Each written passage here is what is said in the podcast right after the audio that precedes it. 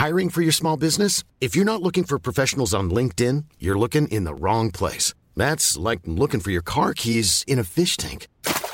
LinkedIn helps you hire professionals you can't find anywhere else, even those who aren't actively searching for a new job but might be open to the perfect role. In a given month, over 70% of LinkedIn users don't even visit other leading job sites. So start looking in the right place. With LinkedIn, you can hire professionals like a professional. Post your free job on linkedin.com slash people today.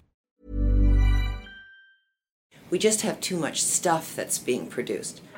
Bienvenue dans Onward Fashion, le podcast des solutions business pour une mode durable. Je suis Victoire Sato, cofondatrice de The Good Goods, le premier média francophone sur la mode responsable. Sur ce podcast, je reçois des femmes et des hommes porteurs de solutions pour accélérer la transition de la mode et du luxe. Outils tech, conseils de marque engagés ou en transformation, partage d'expertise, ce podcast est conçu comme une bibliothèque de solutions concrètes, centralisées et immédiatement disponibles pour guider l'industrie vers un développement durable. Je vous donne rendez-vous tous les 10 jours sur la plateforme d'écoute de votre choix. Vous abonner à la chaîne présente le double avantage d'être notifié à la sortie d'un épisode et de nous soutenir en un seul clic. Nous avons également une newsletter business mensuelle à laquelle vous pouvez vous inscrire sur thegoodgoods.fr. Bonne écoute Premier hors-série de l'été dans Onward. Dans cet épisode, je vous propose d'assister à deux conférences organisées par Mondial Tissu dans le cadre des Green Days, une journée d'ateliers et de talk pour une industrie textile durable dédiée à la presse et au talent couture. Vous allez successivement entendre des discussions autour de l'upcycling et de la seconde main, deux alliés créatifs pour prolonger la durée de vie des vêtements à travers l'entretien, la personnalisation et l'intégration de mœurs circulaires, tant du côté des marques que des citoyens. Bonne écoute Bonjour tout le monde, merci beaucoup de nous avoir rejoints pour euh, ce talk et cette matinée. Euh, on a à peu près 45 minutes d'échange et 15 minutes euh, de questions pour notre panel ce matin. On va essayer de répondre ensemble à la question comment améliorer, comment augmenter la durée de vie de nos vêtements? Mon nom est Victoire Sato, je suis la cofondatrice de The Good Goods, qui est le média de la mode fondé sur des preuves. Euh, les preuves, c'est ce qu'on peut euh, mesurer euh, en vue de démontrer des choses et notamment des engagements. Et mesurer la durabilité des vêtements, ça peut sembler simple, mais finalement pas tant, parce que ça dépend de la façon dont on définit cette durabilité. Est-ce qu'on parle de durabilité en matière d'esthétique, en matière de qualité du vêtement et de fabrication en elle-même? Est-ce qu'on parle de durabilité émotionnelle? Et donc, pour euh, répondre à, cette question ce matin, je suis accompagnée par euh, un panel de, femmes. Euh, je vous présente donc dans l'ordre Mona Taschini de chez Tilly, Teresa Marcillac, qui a diverses activités. Je vais vous laisser vous présenter ensuite. Marine, directrice communication et marketing de Mondial Tissu, qui nous reçoit ce matin. Et Daphné Grembenga, qui est la cofondatrice de la marque Risap. Alors, euh, pour comprendre euh, la durée de vie, la notion de durée de vie d'un vêtement, c'est important de comprendre le cycle de vie euh, de ce vêtement. Un vêtement est produit, ça on en a tous à peu près conscience, connaissance. Ensuite, il est porté. Et ensuite, on ignore le fait qu'on puisse lui donner une, une vie, des vies quasiment infinies. Je vais peut-être me tourner en premier vers toi, Mona, pour euh, d'abord euh, te permettre de te présenter, présenter euh, l'activité de Tilly, et puis nous expliquer peut-être la différence dans les différentes vies du vêtement, la notion de circularité et la différence entre la réparation, visible, invisible, la customisation, la retouche, etc., et l'upcycling. Je vais commencer par présenter Tilly, ça vous permettra de comprendre moi qui je suis derrière. Euh, Tilly, c'est une société euh, qui a été créée en 2017, qui est un service de couturier à domicile. Donc, on travaille vraiment avec une flotte euh, de couturiers qui ont chacun leurs expertises, donc allant du tailleur à la robe de mariée, à la broderie, au jean, au cuir. On a un panel d'artisans très très large qui savent faire énormément de belles choses. On est aujourd'hui présent dans une trentaine de villes françaises.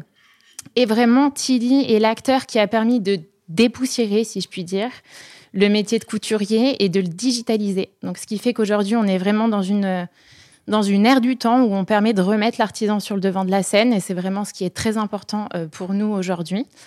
On a deux ateliers qui sont parisiens. On travaille également avec euh, un système de colis qui permet de proposer vraiment au niveau national nos services.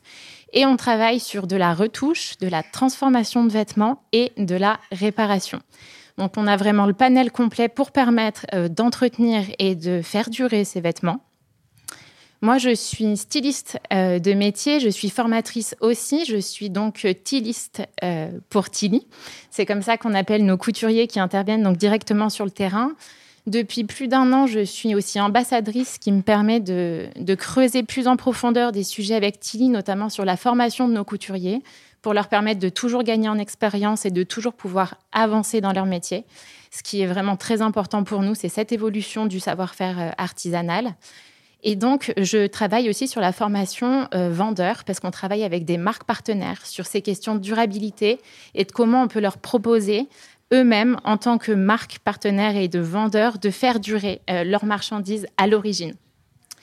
Donc, pour te répondre sur les questions de, réparation et de différence avec l'upcycling, euh, en fait, la réparation va vraiment nous permettre de donner une seconde vie à un vêtement d'origine. C'est-à-dire qu'on ne va pas chercher à le transformer ou à le, ou à le modifier, on répare votre vêtement.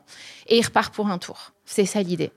On a aussi donc la, retouche qui nous permet donc d'ajuster le vêtement au corps et à tous les aléas de la vie qui font que vous changez de taille, que votre corps change et qui permet de donner cette durabilité sur la modification euh, du vêtement. Et on a le process de customisation aussi, c'est très large finalement. Sur la custo, on va personnaliser le vêtement. C'est vraiment comment on rend une pièce unique alors qu'elle a été vendue à des milliers d'exemplaires et comment on le fait par rapport à vous, à votre personnalité, à ce que vous aimez et à ce qui est important pour vous.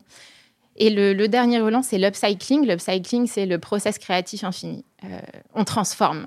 Et alors là, nous, euh, chez, chez, nos couturiers, chez Tilly, ce qu'on dit, c'est que du coup, on voit le vêtement ou l'article comme une matière première et qu'on peut aller très très loin dans le process. On peut transformer des vêtements en autres vêtements, ou on peut transformer des vêtements en accessoires, ou même des vêtements en déco. Et en fait, voilà, faut vraiment imaginer que à partir du tissu, tout est faisable, et c'est ce qu'on vend aujourd'hui chez Tilly.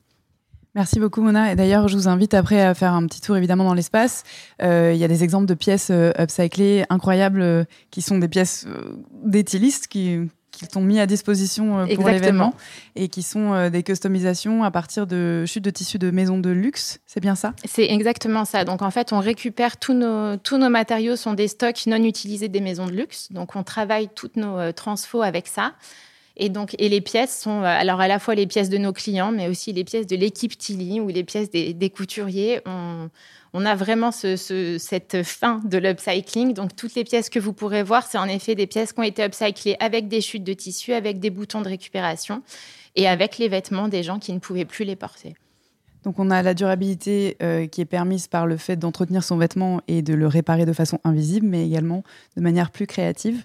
Euh, Marine, côté Mondial Tissu, donc euh, si j'ai bien compris la mission du groupe depuis le départ, c'est de rendre la couture accessible à tous et à toutes avec une offre produits textiles vaste. et depuis quelques temps maintenant, vous proposez aussi des ateliers, donc pour j'imagine faciliter cette entrée dans le monde de la couture à des gens qui n'y connaissent euh, rien. Est-ce que tu peux euh, peut-être nous présenter, nous représenter Mondial Tissu et puis nous parler un petit peu de ces ateliers? Oui, alors très rapidement, effectivement, Mondial Tissu, c'est une enseigne française hein, qui euh, a été créée il y a 40 ans en région lyonnaise, qui maintenant a 120 magasins en France et en Belgique. Avec quatre sites internet, un site France et Belgique, un site Allemagne, Autriche et puis un site Espagne. Euh, donc, euh, on a euh, plus de, de, 4 millions de, clients, donc 2 millions de clients fidèles, en fait, qui font partie du programme de fidélité. Et à la base, donc, c'était de la vente de tissus de stock dormant, qui étaient donc inutilisés, qui étaient vendus dans, dans, des hangars.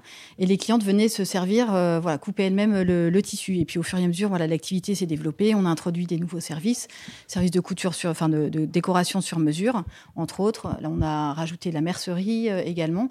Et là, depuis une dizaine d'années, on propose des ateliers donc couture euh, en magasin.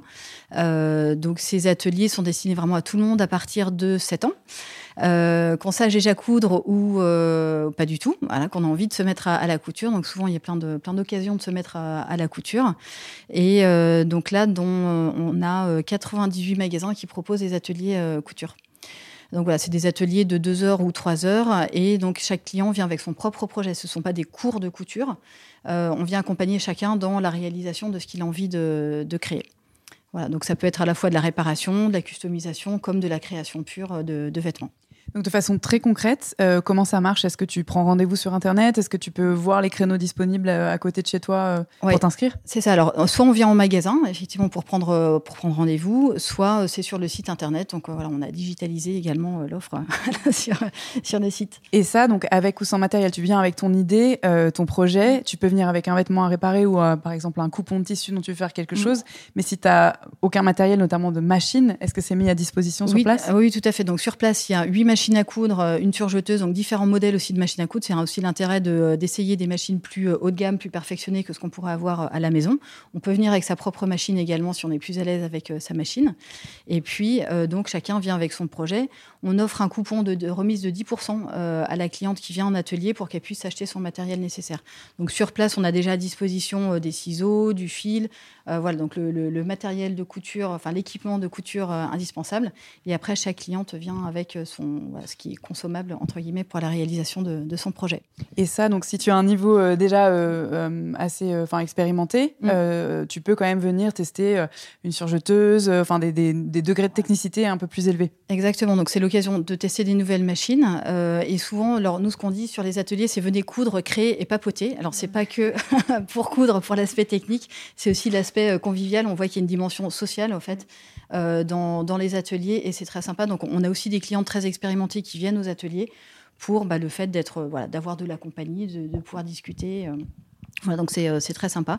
On voit aussi des personnes qui viennent un peu en duo. On a vu euh, sur des inaugurations de magasins, par exemple, un papa venir avec sa fille. voilà, donc c'est des moments de convivialité aussi, soit avec des amis voilà, ou dans, dans, la famille.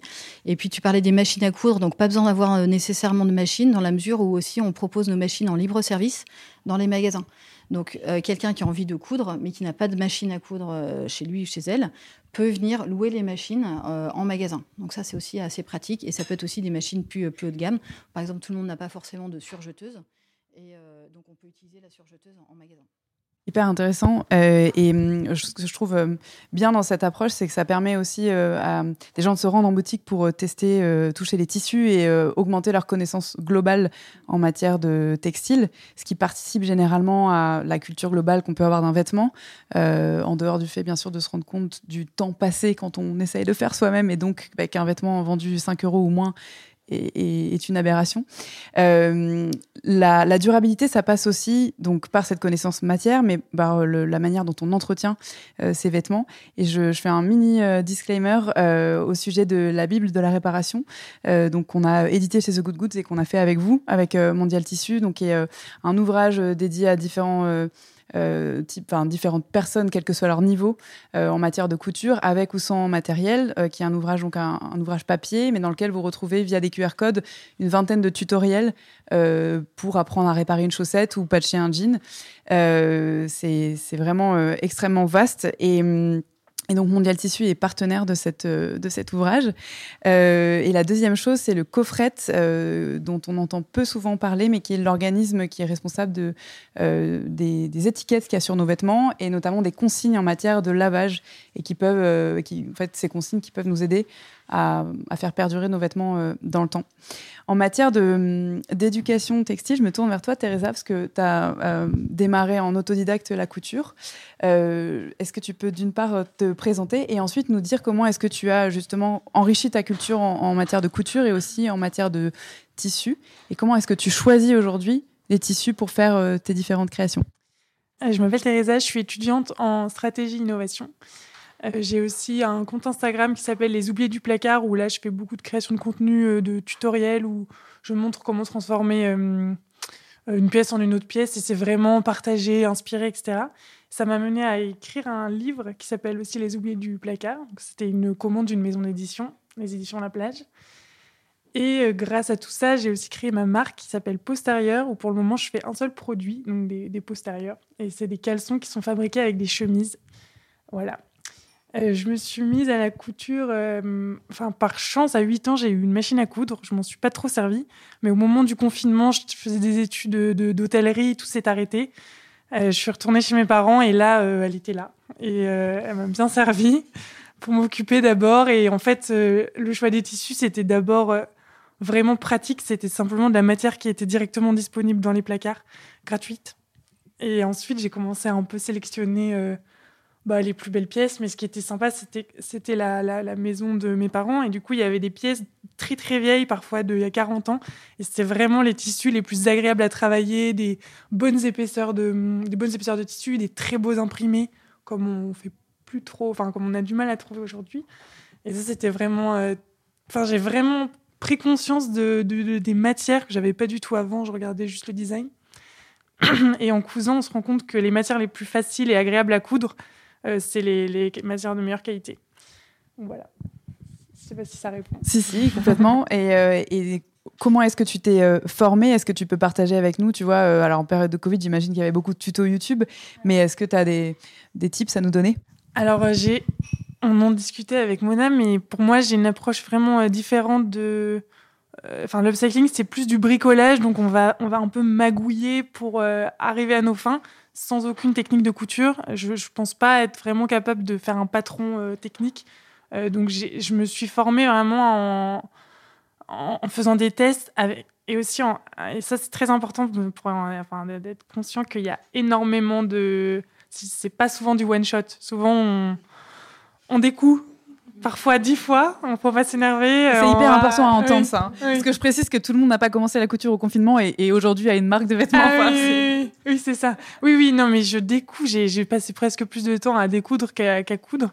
Mais ça m'amuse parce qu'après, à la fin, il y aura un résultat et c'est pas grave. Euh, c'est pas grave, donc on continue et on et c'est très satisfaisant parce que même si ben c'est toujours toujours long, mais on arrive à quelque chose qu'on peut porter à la fin, ça va être utile, c'est très agréable, même si jamais c'est raté, on aura utilisé ses mains et ça fait du bien euh, à la tête. Euh, j'ai perdu le fil. C'était sur tes conseils, mais là pour le coup c'était avec le cœur, donc, euh, donc beaucoup par l'expérimentation. Et, et, recommencer. Et alors Daphné, je vais me tourner vers toi maintenant parce que Mona, ton associé et toi, euh, pareil, vous n'aviez aucune connaissance en couture au moment où vous avez lancé RISAP. Est-ce que tu peux te présenter, nous présenter RISAP et nous dire euh, pour quelles raisons vous vous êtes lancé dans cette aventure? Merci beaucoup Victoire. Donc bonjour à tous, je suis euh, Daphné Grebenga, donc la cofondatrice de la marque d'upcycling Risap Paris. Donc nous on s'est lancé bah, pendant le confinement aussi, mars 2020. on a aussi appris à coudre euh, pendant le confinement, mais on a très vite euh, monté une équipe qui était beaucoup plus euh, expert sur la partie marque. donc l'idée, enfin en tout cas l'histoire de Risap, elle est née parce qu'on ne sentait plus en accord avec notre manière de consommer la mode, et ensuite on, a constaté qu'il y avait énormément de vêtements partout, que ce soit dans nos placards, mais aussi entassés dans des hangars, dans des, dans des, enfin dans des, dans des stocks, etc. Donc on s'est dit, ben nous on va partir de ces vêtements-là pour leur redonner nouvelle vie. Donc euh, on va prendre ces vêtements et on va les transformer parce que on, s'est dit que les gens ne veulent plus les porter comme tels et on va euh, leur donner nouvelle vie euh, dans une, fin, dans un aspect différent, une fonctionnalité différente. Et comme ça, on a euh, créé RISAP. Donc euh, l'idée, donc nous on savait pas coudre, donc euh, on a appris. Hein, surtout, on s'est associé avec des personnes qui savaient coudre. Et c'est un peu ce que disait Teresa tout à l'heure. C'était vraiment du bricolage parce que nous, quand on a commencé à faire nos premières pièces, on n'avait pas de patron. Les premiers patrons de RISAP sont sortis peut-être, aller un an et demi après la création de la marque. Au début, on était bon bah on a telle pièce, euh, qu'est-ce qu'on visualise, qu'est-ce qu'on peut faire, on coupe dedans, on teste. Et puis euh, la phrase qu'on répétait, euh, qu'on nous répétait, c'était apprendre à coudre, c'est aussi apprendre à découdre. Donc du coup c'était ça. Donc ah oui là ça marche pas, on teste un autre truc, etc., etc. Et j'ai aussi perdu le fil de la question parce que je, moi je peux raconter ma vie très longtemps. J'en ai plein d'autres. Mais j'adore cette approche décomplexée et, qui montre qu'il n'y a pas de a pas de niveau requis et qu'il faut y aller vraiment euh, à l'audace et à l'intuition. Euh, est-ce que tu peux nous parler de la manière dont vous sourcez vos, matières? Parce que vous, vous avez donc une vraie marque d'upcycling avec un parti pris, euh, on en parlait avec Mona, mais de, de, de, réparation ou de transformation visible. D'ailleurs, tu portes du RISAP sur toi aujourd'hui. comment est-ce que vous faites voilà, Comment est-ce que vous avez au départ sourcé et comment, maintenant que vous avez grandi, vous pratiquez le sourcing? Alors, chez Risap, nous, l'upcycling, on le fait vraiment, on part de la matière qui est euh, post-consommation. Donc, c'est des vêtements qui ont déjà été portés. Et pour euh, en trouver, on se rend directement au centre de tri, où on achète euh, donc des, balles de, jeans ou de chemises, enfin de typologie de produits. Et ensuite, on va les transformer chez nous. Donc, quand on a commencé, ce que je vous disais tout à l'heure, c'est que nous, on n'avait pas forcément de catalogue produit. Donc, on voyait une pièce en friperie, on était content, ouais, ça peut rendre bien, etc. On la transformait. Mais comme on voulait aller plus loin dans le concept, et vraiment toucher un maximum de personnes, on s'est dit que l'idée, ce serait peut-être de figer des modèles et transformer ces modèles et transformer les pièces qu'on récupérait en grande quantité selon ces modèles-là. Donc on a commencé donc avec euh, du jean parce qu'on trouvait énormément de jeans en seconde main et donc on s'est dit on va partir du jean et on va aller euh, bah, proposer une, une palette de produits différents. Donc on va transformer euh, des jeans en jeans, mais aussi des jeans en accessoires, puis aussi associer du jean à d'autres matières et vraiment créer une offre complète autour du jean et en upcycling. Il y avait aussi, je crois, cette volonté de revaloriser une matière qui est extrêmement polluante à, produire et, euh, et qui est quand même intrinsèquement euh, durable parce que la qualité d'une toile de Nîmes, quand elle est bien faite, euh, lui permet d'avoir plusieurs vies. Exactement. Donc nous, c'était un hasard en, toute transparence avec vous, euh, le fait qu'on se dise, ben, on va partir du jean parce qu'on trouvait ça sympa et que c'était un intemporel, et que derrière, en fait, euh, tout ça, on s'est dit, mais en fait, c'est quand même euh, le cocher toutes les cases, enfin faire d'une pierre cent mille coups, parce que le jean, c'est extrêmement polluant à, à produire, que ce soit en consommation d'eau ou dans les pratiques, les process de, de production. donc là, on disait, bon, bah top, la case écologie est cochée et c'est parfait pour nous, mais aussi sur l'aspect plus social, parce qu'en fait, euh, le jean, la plupart du jeans ne sont plus faits, euh, en tout cas en Europe. Enfin, il y a très peu d'entreprises aujourd'hui qui produisent euh, du jean en Europe. C'est fait de l'autre côté de la planète dans des conditions vraiment désastreuses. On se dit bah ok, si on prend du jean qui est déjà fait, on va pas lancer une nouvelle production, on va pas alimenter un peu ce système-là qui nous qui nous dégoûte. donc voilà, seconde case cochée. Et puis en plus voilà sur le style, tout le monde porte du jean, c'est un intemporel, on aime beaucoup. Hop, troisième case cochée, on a foncé, on est parti. Et alors, est-ce que tu peux nous dire un mot sur euh, la direction euh, artistique, euh, le, parti pris vraiment esthétique de la marque et à qui vous avez cherché à, vous adresser avec cette marque Qui sont aujourd'hui les consommateurs de RISAP? Alors, quand on a commencé RISAP, on n'avait pas de produits. Donc nous, on a commencé sur Instagram. et en fait, ce que je vous disais tout à l'heure, c'est qu'on voulait vraiment bah, créer une communauté avec, enfin, avec des personnes avec lesquelles on partageait les mêmes valeurs, avec qui on était un peu dans un mouvement où, mais qu'est-ce qu'on peut faire? Donc, euh, toutes ces personnes-là, forcément, c'était des personnes qui nous ressemblaient pour la plupart. Donc, c'était des jeunes femmes euh, en quête de sens, en quête de solutions pour euh, mieux s'habiller. Donc, notre direction artistique, elle, est, elle a découlé, enfin, vraiment un peu de, de cette communauté-là. Et on voulait proposer des vêtements tendance, casual, vraiment qu'on peut porter tous les jours, mais qui respectent nos valeurs. Donc, c'est pour ça encore une fois, je reviens sur le denim. C'est la pièce, je pense qu'on a tous une pièce de denim chez nous. Tous les jeunes ont du, du jean. Euh, donc voilà, c'est un peu comme ça qu'on est parti. C'est intéressant parce que euh, vous faites tout en France euh, avec des matières récupérées et forcément le, coût final du vêtement est assez élevé par rapport notamment aux marques de fast fashion qui peuvent aller chercher les mêmes communautés de clients que ce que vous avez, ceux et celles que vous avez sur RISAP.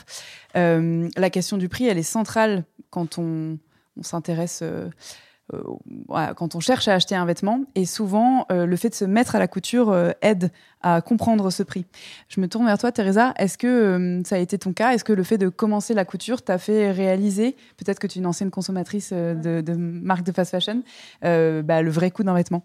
Oui, avant, le confinement, je m'étais un peu mis au tricot et c'est vraiment ça qui m'a pris, qui m'a fait prendre conscience de la durée de, le temps qu'il fallait pour faire un vêtement, un pull tricoté à la main, c'est plus de 100 heures de travail. Donc, une fois qu'il est fait, euh, on l'aime toute la vie, je pense. et là, je me suis vraiment dit, mais c'est ça, je veux des vêtements euh, dont, je, je, me lasserai jamais. Et donc, c'est là où j'ai commencé déjà à faire attention, peut-être pas tellement à, à si c'était déjà pas forcément des marques de fast fashion, mais pas forcément des marques super green. Mais l'essence de ce que je recherchais, c'était vraiment des pièces que j'aimerais euh, très fort longtemps ça a commencé plutôt comme ça. Et après, la couture, oui, là, là je peux plus rentrer euh, chez Uniqlo ou, Zara ou H&M, non. Donc ça a vraiment significativement diminué tes, ah, tes achats, drastiquement, oui. ok. Est-ce que, euh, Marine, tu as des, retours d'expérience de personnes qui ont participé euh, à l'atelier, qui sont mis à la couture grâce à Mondial Tissu et qui ont aussi fait ce, ce chemin? Alors malheureusement, on n'a pas suffisamment d'informations sur voilà les retours des clients pour pour le dire. Euh, on voit qu'il y a quand même de plus en plus de personnes qui se mettent. Alors, c'est plutôt en fonction du profil, au fait, de clientes qui viennent maintenant dans les ateliers, où on se rend compte qu'il y a une prise de conscience euh, qui est réelle sur le côté. Euh, bah, je préfère faire moi-même parce que alors c'est de la production locale, c'est de la slow fashion et, je vais pouvoir faire quelque chose de plus à mon image de personnaliser et qui va faire, comme tu disais, Teresa, que tu vas pouvoir le garder toute la vie. Est-ce que c'est quelque chose qui te correspond plus et que tu as vraiment choisi, en fait? On va en parler après la question du, bien-aller avec toi, Mona. juste avant, Daphné, est-ce que pour finir sur le, prix, tu peux nous expliquer Comment est-ce que vous faites pour faire cet effort de pédagogie justement auprès de vos clients pour proposer bah, un jean qui va valoir 150 euros plutôt que 30 alors, avec euh, RISAP, on communique énormément sur les, réseaux sociaux, forcément. Et en fait, nous, on essaye euh, vraiment de, bah, un peu de montrer euh, comment on produit nos vêtements. On voit beaucoup les coulisses de, de, RISAP, comment, comment ça se passe. Et on explique, en fait, tout simplement. On leur dit, bah, nous, le jean, on va l'acheter tant, c'est tant de, temps de travail. et c'est les gens qui travaillent dessus sont rémunérés tant. Donc, le jean, au final, il coûte ce prix-là. Mais derrière, c'est ça qui se cache. C'est pas uniquement, bah, tenez, euh, un prix et puis euh, oui, c'est fait en France et basta. Non, on essaye de vraiment montrer, bah, il y a, y a des gens à payer, on est en France et puis les gens sont heureux, puisqu'ils sourient beaucoup euh, dans nos stories, ils sont contents d'être là, donc voilà. Donc vraiment, c'est, je pense, la sensibilisation, ça passe par tout simplement parfois juste montrer montrer ce qui se passe. Parce que je pense qu'il y a énormément de personnes qui ne savent pas ce qui se passe. Typiquement, je rebondis sur ce que disait Teresa. Moi, avant RISAP, je ne savais pas sincèrement, je pense que c'était opaque toute la partie production d'un vêtement. Je me disais, ah, il arrive juste en magasin. Je me posais même pas la question. Et ça peut paraître euh, franchement euh, bête, mais je pense que c'est, comme ça pour beaucoup de personnes. Si on ne s'y intéresse pas, on ne peut pas savoir. Alors que si nous, en tout cas nous, euh, RISAP, on prend le parti de montrer, si on montre, on se dit, ah ok, c'est vrai que c'est comme ça que ça se passe. Ah oui, mais peut-être que oui, il faut payer les gens. Ah oui, mais peut-être qu'ils achètent les vêtements. Ah oui, mais peut-être que... Et comme ça, je pense que les gens commencent à comprendre qu'il y a y a un prix à payer. Ou que si le prix est dérisoire, c'est qu'il y a un problème quelque part. Exactement. Et euh, si je ne me trompe pas, vous faites aussi de la sensibilisation, alors en dehors des réseaux, mais euh, au sein des entreprises, pour le compte d'entreprise, justement avec euh, des ateliers chez, chez RISAP, donc plutôt une activité en B2B. Est-ce que tu veux nous en dire un mot rapide?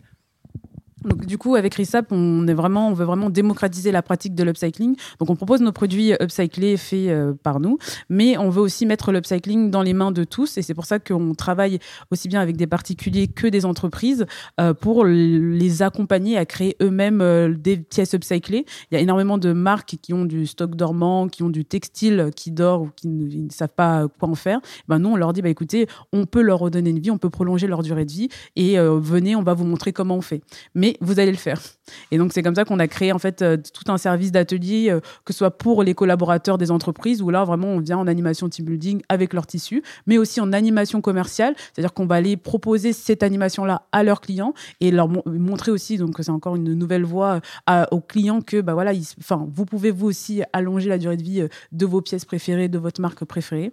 Et derrière on va aussi faire de la, formation pour les, les entreprises, donc ça va être peut-être pour les stylistes pour qu'ils pensent un peu plus bah, comment je pourrais upcycler le vêtement que je suis en train de faire pour, qui va être consommé une première fois, mais comment il pourrait être consommé une seconde fois, mais un peu différemment, etc. Donc vraiment, on essaye de, de pousser l'upcycling sur euh, plein d'axes différents on voit, et c'est assez génial, qu'il y a une vraie valeur ajoutée humaine en fait à toutes vos activités, que ce soit donc côté euh, professionnel, le partage euh, sur les réseaux, donc avec la communauté euh, de clients, les ateliers mondial tissu qui permettent aussi d'échanger en direct. Et bah, Tilly fait pareil. Vous êtes une application, mais vous êtes aussi un service au départ à domicile et euh, aujourd'hui, tu le disais, avec le colisage, euh, vous allez toucher des secteurs de la France où il n'y a pas de tiliste encore euh, à dispo, mais par contre, il y a des entretiens téléphoniques réalisés, donc vous êtes hyper proche des clients. Euh, quelles seraient, selon toi, les, quelles sont selon toi les, les principales motivations en fait des gens qui vous contactent? Est-ce que c'est d'abord économique? J'ai conscience que je vais ben, économiser de l'argent en faisant réparer un vêtement. Est-ce que c'est le bien-aller qu'on a évoqué? Est-ce que c'est autre chose avec ton expérience? euh, alors, en effet, le, lien avec le client est hyper important chez Tilly et je pense que c'est euh, de là que naissent euh, beaucoup de choses et beaucoup de conscience sur comment on entretient et on fait durer son vêtement. Il y a plusieurs raisons pour lesquelles les gens viennent vers nous. Il y a une vraie dimension sentimentale. en premier, on a des gens qui sont extrêmement attachés à certaines de leurs pièces. Euh, même si c'est pas des pièces qu'ils ont euh, payées cher, c'est voilà, des, vêtements qui les ont accompagnés dans des moments de leur vie et où ils ont envie et besoin qu'elles les accompagnent encore. Donc là, c'est génial parce que c'est des, euh, moments de vie qu'on adore où on va vraiment faire durer une pièce et des fois on la revoit une fois, deux fois, trois fois, quatre fois en rendez-vous parce qu'on accompagne tous les petits, les petits accidents qu'elle a pu avoir On a euh, la question de la retouche. Évidemment, sur la retouche, il y a deux questions. Il y a le vêtement qui, qui est déjà dans le placard, qu'on a déjà acheté et qui, du coup, ne va plus. Le vêtement un peu trop petit, le vêtement un peu trop grand, où là, les gens se disent bah, c'est quand même dommage, je vais, je vais le faire retoucher pour permettre de le porter.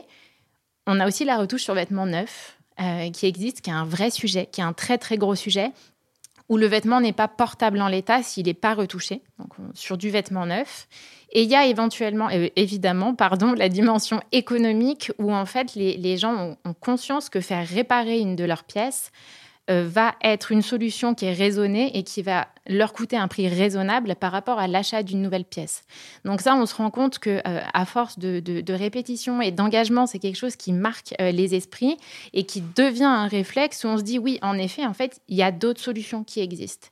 Et, du coup, c'est les, les, solutions qu'on propose chez Tilly et c'est vraiment là-dessus qu'on accompagne nos clients avec ce lien couturier-client qui est toujours, même si c'est dans le système de colis qui se fait maintenant à distance, qui est euh, au cœur en fait de la, de la relation avec le client et qui permet de l'accompagner sur euh, une nouvelle manière de consommer en fait.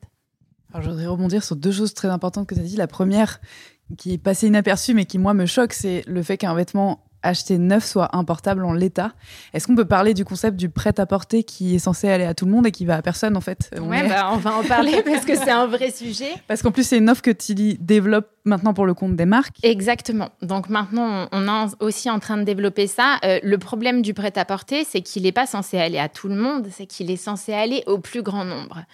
Et là, on est en plein dans le problème. Voilà, on a mis les pieds dedans. Euh, aller au plus grand nombre, ça veut dire respecter une norme. Et une norme, on sait que ça n'existe pas. Donc, le prêt-à-porter ne fonctionne pas sans le savoir-faire du couturier qui retouche le vêtement. Ça, faut que ça soit clair. Un vêtement ne peut pas aller à toutes les morphologies ou à toutes les, typologies de corps et à toutes les spécificités. C'est faux. Donc, le savoir-faire du couturier est obligatoire euh, quand on parle de prêt-à-porter. Donc ça, c'est voilà, c'est le, le BABA. Ta deuxième question était La, deuxième question, c'est euh, euh, quand euh, donc on, parlait de, de, la démarche volontaire d'un client qui a une demande spécifique par rapport à un vêtement, mais vous faites aussi de la transformation, alors des oubliés du placard. Il y a un copyright sur sur cette sur cette expression. comment est-ce qu'on fait Est-ce qu'on peut appeler un styliste en disant voilà j'ai j'ai 10 trucs dans mon armoire je sais pas quoi en faire est-ce que vous pouvez m'aider à avoir des idées? Pour les transformer euh, et les upcycler notamment Exactement. Et en fait, c'est là que la magie opère, c'est quand le client ouvre son dressing au styliste. Et en fait, c'est à ce moment-là que ça marche, c'est que le client, euh, il y a un lien de confiance qui se tisse. On vient quand même au domicile des gens, donc de toute façon, on attaque sur une relation de confiance et où on va comprendre et le style de notre client, ce qu'il aime, comment il aime porter ses vêtements. On voit même son intérieur, donc on comprend plein de choses. C'est vraiment une, c'est un rendez-vous, une relation d'intimité, le rendez-vous avec un styliste et le moment où le client ouvre son dressing et eh ben voilà, la magie opère. Le regarde, prend tous les vêtements et on regarde vraiment l'entièreté de ce qu'on peut faire. Et en fait, là, on parle de créativité et la créativité a pas de limite avec nos couturiers. Et donc, on, on s'attarde vraiment à travailler avec notre client. Ok, qu'est-ce que vous aimez et de quoi vous auriez envie? Et on répond à la question par la couture. Est-ce que Marine, tu peux nous parler de, des, justement du lien additionnel représenté par ces ateliers avec vos clients et quels sont pour Mondial Tissu, donc au-delà des bénéfices euh, économiques euh, éventuels, euh, les, les, bénéfices extra-financiers en fait? Qu'est-ce que ça a permis d'acquérir à la marque ces ateliers? Alors le, le lien, oui, il est évidemment très fort. Il est moins fort parce qu'on rentre pas chez le client, c'est le voilà le client qui vient chez nous en magasin. Alors on a essayé d'aménager un espace un petit peu à part dans le magasin pour que ce soit justement plus plus euh, euh, cosy, euh, voilà, un peu séparé de la surface de vente où parfois ça peut être un petit peu, un petit peu mouvementé. voilà, donc il y, a un espace un petit peu plus à l'écart pour, pour les ateliers et il y a un lien qui se crée forcément avec le coach couture dans l'accompagnement du projet personnel parce que la personne va dire, ben voilà, moi j'ai choisi de faire telle pièce et notamment on avait un un témoignage euh, bah, d'une influenceuse qui était venue sur un des ateliers euh, recréation euh, récemment, qui disait qu'elle était venue donc réparer une jupe que sa grand-mère portait quand elle était tout bébé, elle avait retrouvé une photo de sa grand-mère quand elle, avait fait la rencontre avec donc sa petite fille qui était venue en magasin. voilà, elle, portait cette jupe-là à la maternité pour rencontrer sa petite fille. Donc c'est cette jupe-là donc la, fille avait, avait hérité et, venait réparer en fait. Donc l'élastique était distendu à la taille, elle était venue changer l'élastique. Donc c'était sa première réparation voilà textile. Elle n'avait jamais cousu. Donc pour elle c'était une immense fierté de, de pouvoir donner une seconde vie à, la jupe, à la jupe de sa grand-mère. Euh, donc il y a toujours une, enfin souvent en tout cas une histoire affective forte. On voit aussi beaucoup de clients qui viennent en magasin parce qu'ils viennent de récupérer la machine de leur grand-mère ou, de leur mère et qui se disent bah, je veux en faire quelque chose. J'ai hérité, en fait c'est un, héritage un peu encombrant pour certains, mais ils disent bon faut que je trouve quelque chose, voilà à faire de, cette machine et euh, prolonger prolonger l'histoire. Et donc ouais, il y a beaucoup d'histoires de vie avec euh, avec la couture sur les, les différents différents projets. Et ce qu'on voit dans les bénéfices, au-delà de l'aspect euh, financier, alors l'aspect financier, euh, en toute transparence, il est, euh, alors il est discutable entre guillemets. Ça dépend par rapport à quoi on se compare. Si évidemment on se compare par rapport à des, créations de la fast fashion, ben, faire soi-même ses vêtements, ça coûte plus cher. si on se compare par rapport à voilà, des, vêtements de, de, qualité, de marque, euh, là, on, sait tout à fait le prix est, largement euh, voilà, justifié, voire, euh, voire inférieur. Donc, au-delà de l'aspect financier, ce qui est vraiment important pour, alors on l'a mesuré hein, avec des, sondages auprès de nos clients, 76% de nos clients voilà, trouvent la notion de plaisir dans le fait de, coudre. Donc, le bénéfice principal, la, motivation principale pour la couture, c'est le plaisir de faire soi-même. Donc, ça, c'est vraiment voilà, ce qui, est la première motivation pour, pour tous nos clients. Voilà, et on parle même parfois de couture thérapie. Euh, voilà, je crois de plus en plus. Craft thérapie, art thérapie, carrément. Ouais, sur le fait de voilà d'être dans, dans, dans, une activité euh, voilà physique, technique qui, qui nous absorbe et, euh, et, voilà qui nous permet de nous évader aussi. Voilà. Oui, tout à fait. Ça a été démontré scientifiquement pendant le, enfin, le confinement, mais euh, faire des activités euh, manuelles, c'est bon pour la santé mentale. Je vous invite toutes et tous à vous mettre à la couture si c'est pas déjà le cas. Et je pense que ceux qui connaissent euh, sont déjà convaincus. je voudrais revenir sur la notion d'upcycling. Tout à l'heure, Daphné, tu nous as parlé de la notion de post-consumer. Donc, c'est-à-dire, vous, vous transformez des vêtements qui sont déjà, qui sont finis et qui ont déjà été portés. Le pré-consumer sont des vêtements qui n'ont pas été portés ou bien des textiles qui n'ont jamais été servis, qui n'ont jamais servi à fabriquer des vêtements. Euh, quand on a préparé cette table ronde, Teresa, tu me disais euh, que les, gens avaient souvent une image un peu euh, peut-être idéalisée de l'upcycling au sens où ça peut paraître plus simple finalement de faire un vêtement à partir d'un autre vêtement. La réalité est tout autre. Est-ce que tu peux nous expliquer pourquoi?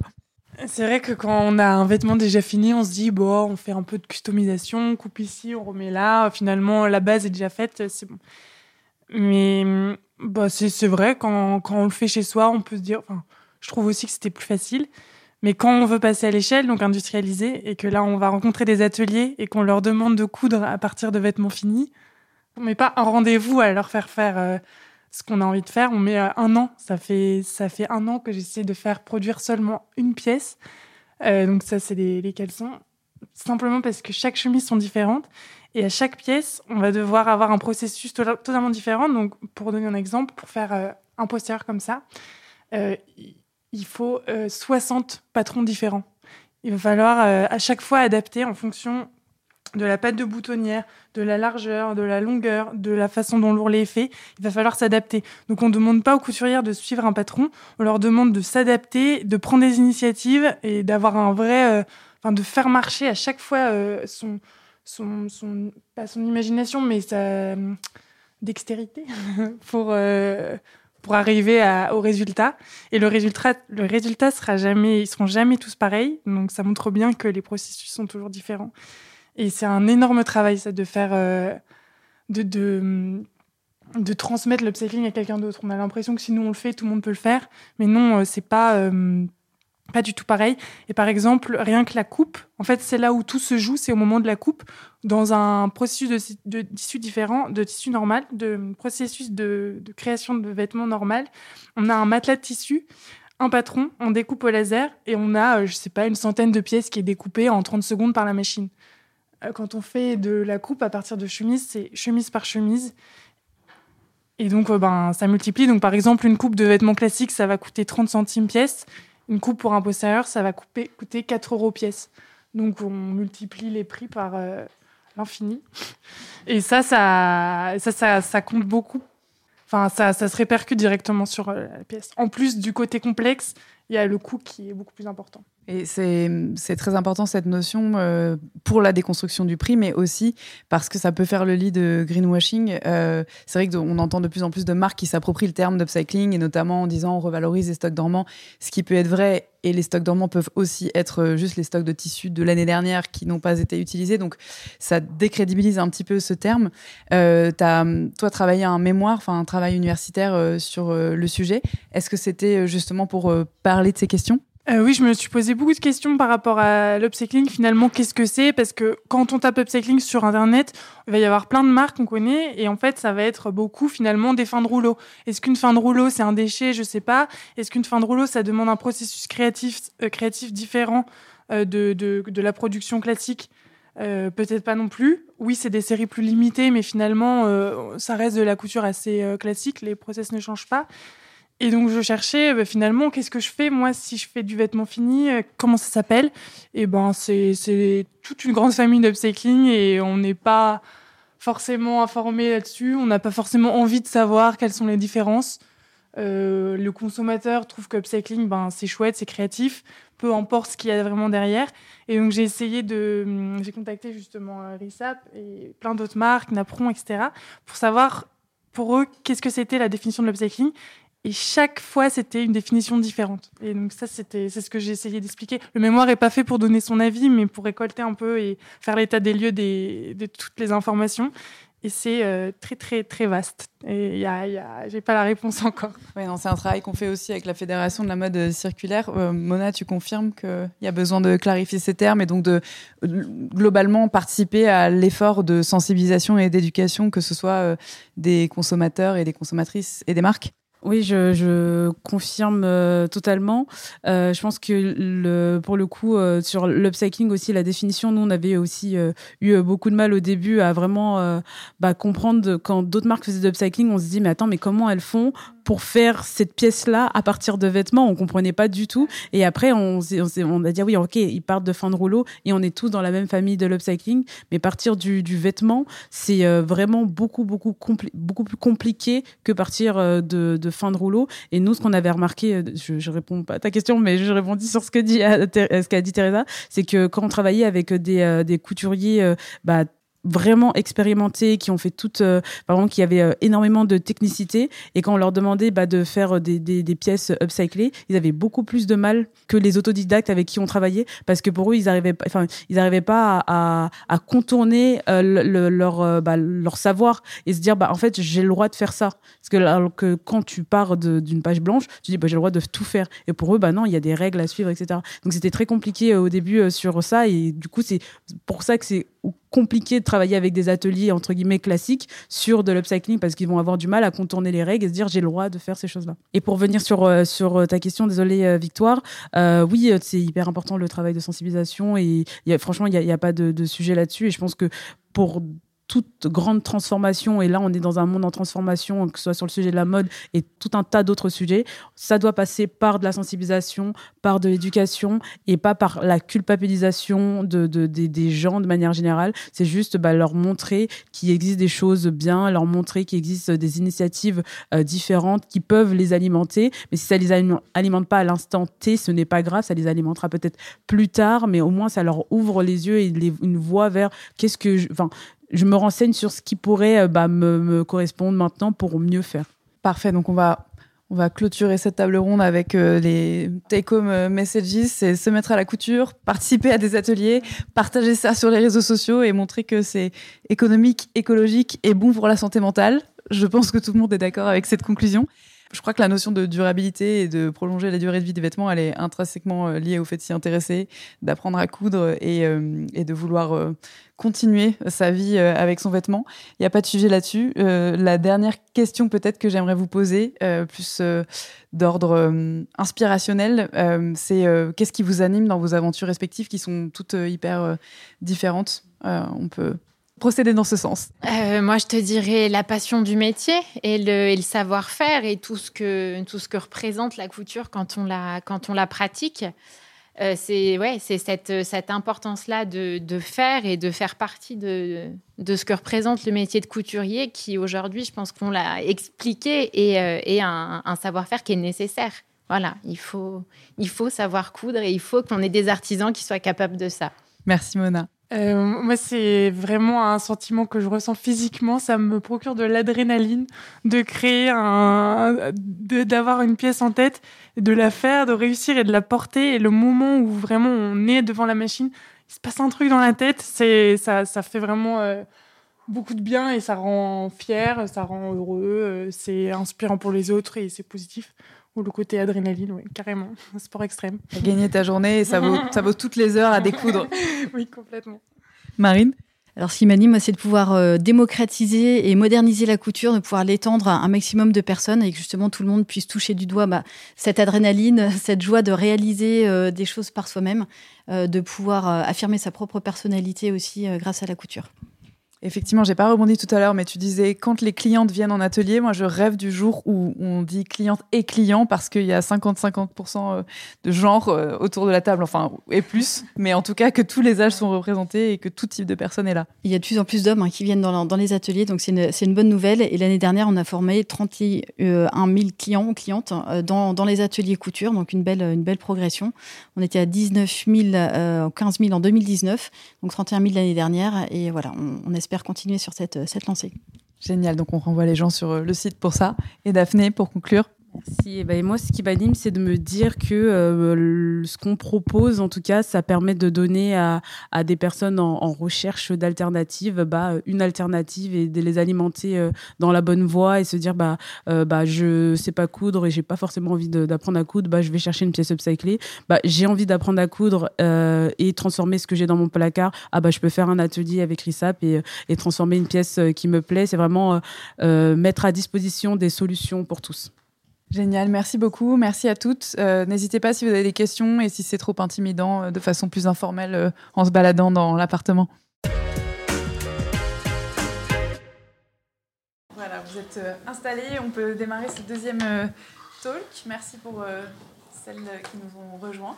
Euh, donc on va euh, entamer une deuxième discussion autour cette fois-ci de la seconde main et de la personnalisation et essayer de comprendre comment est-ce que ça peut euh, nous amener à aller vers un dressing qui est à la fois responsable mais qui fait aussi envie.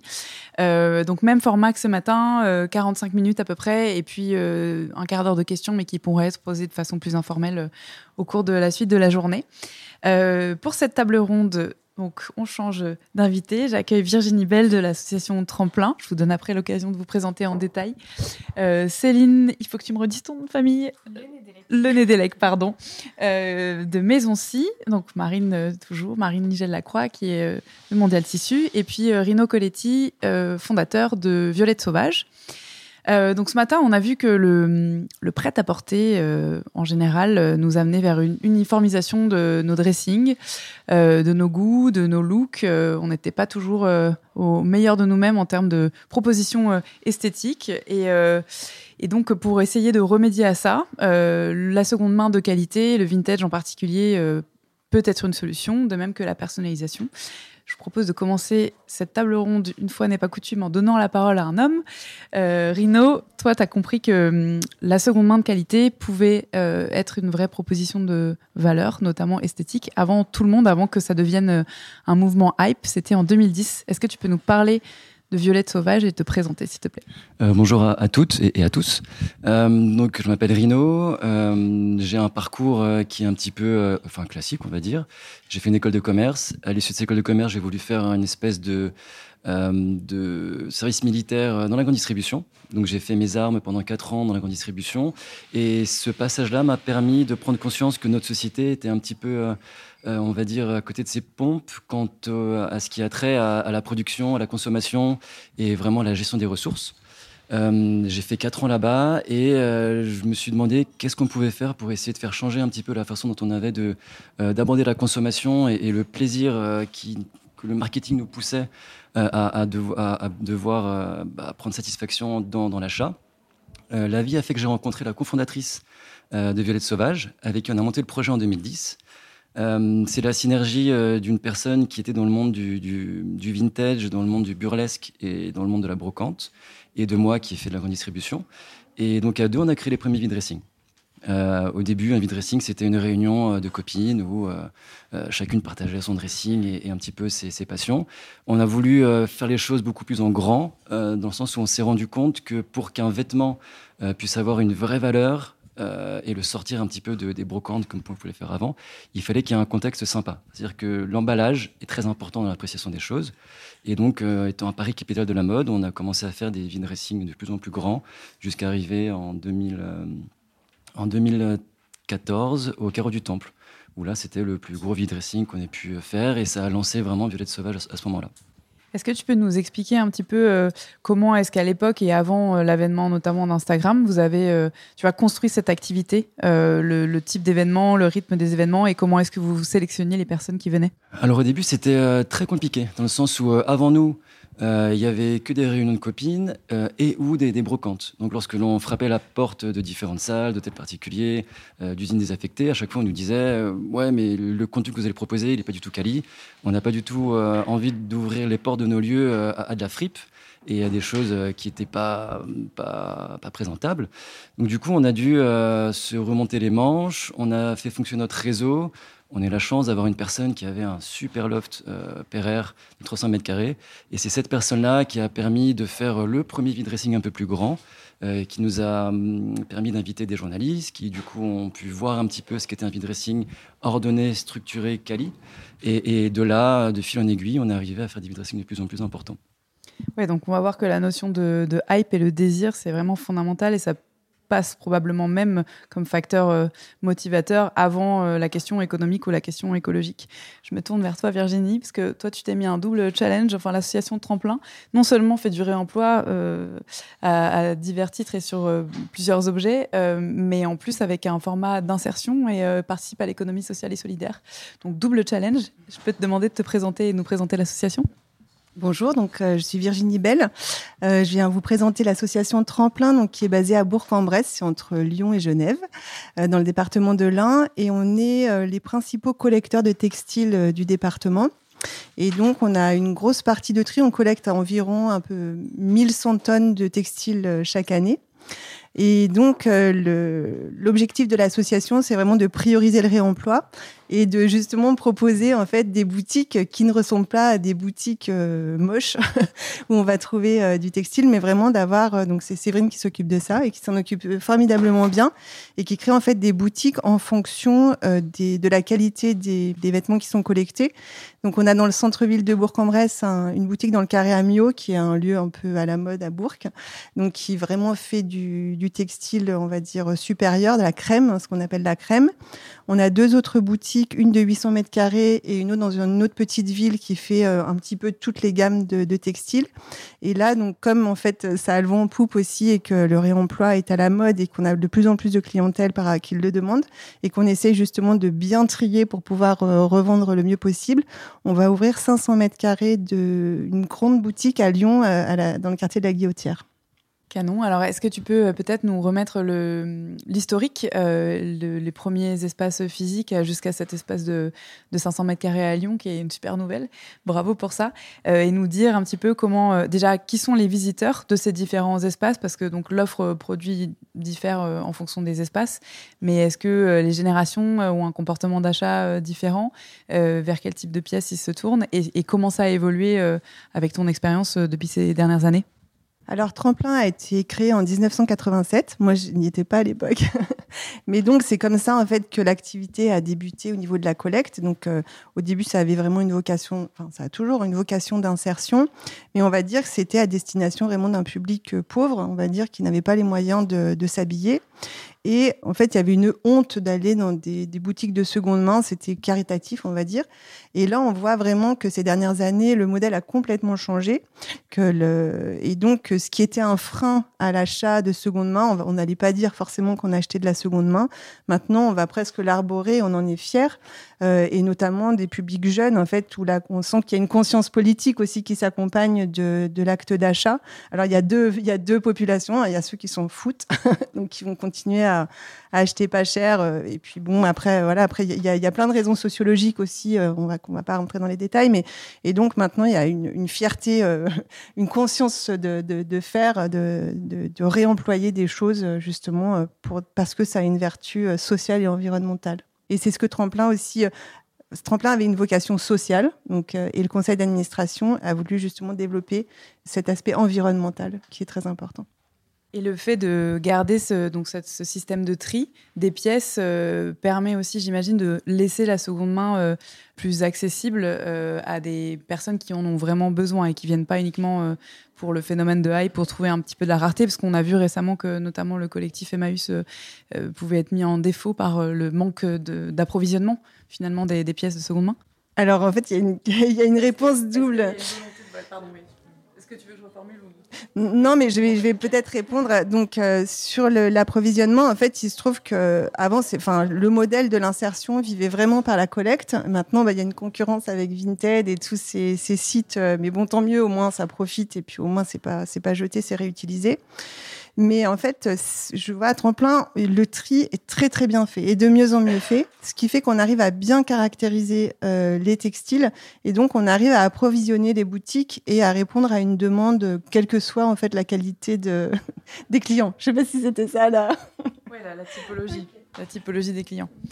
Effectivement, euh, quand on préparait ce talk, je te disais que même si moi j'ai été biberonnée à la seconde main euh, par des, femmes de ma famille qui en avaient l'habitude. Euh, à l'époque, les endroits d'insertion dans lesquels on allait chiner, c'était plutôt pour les soirées étudiantes. Et aujourd'hui, c'est plus du tout le cas.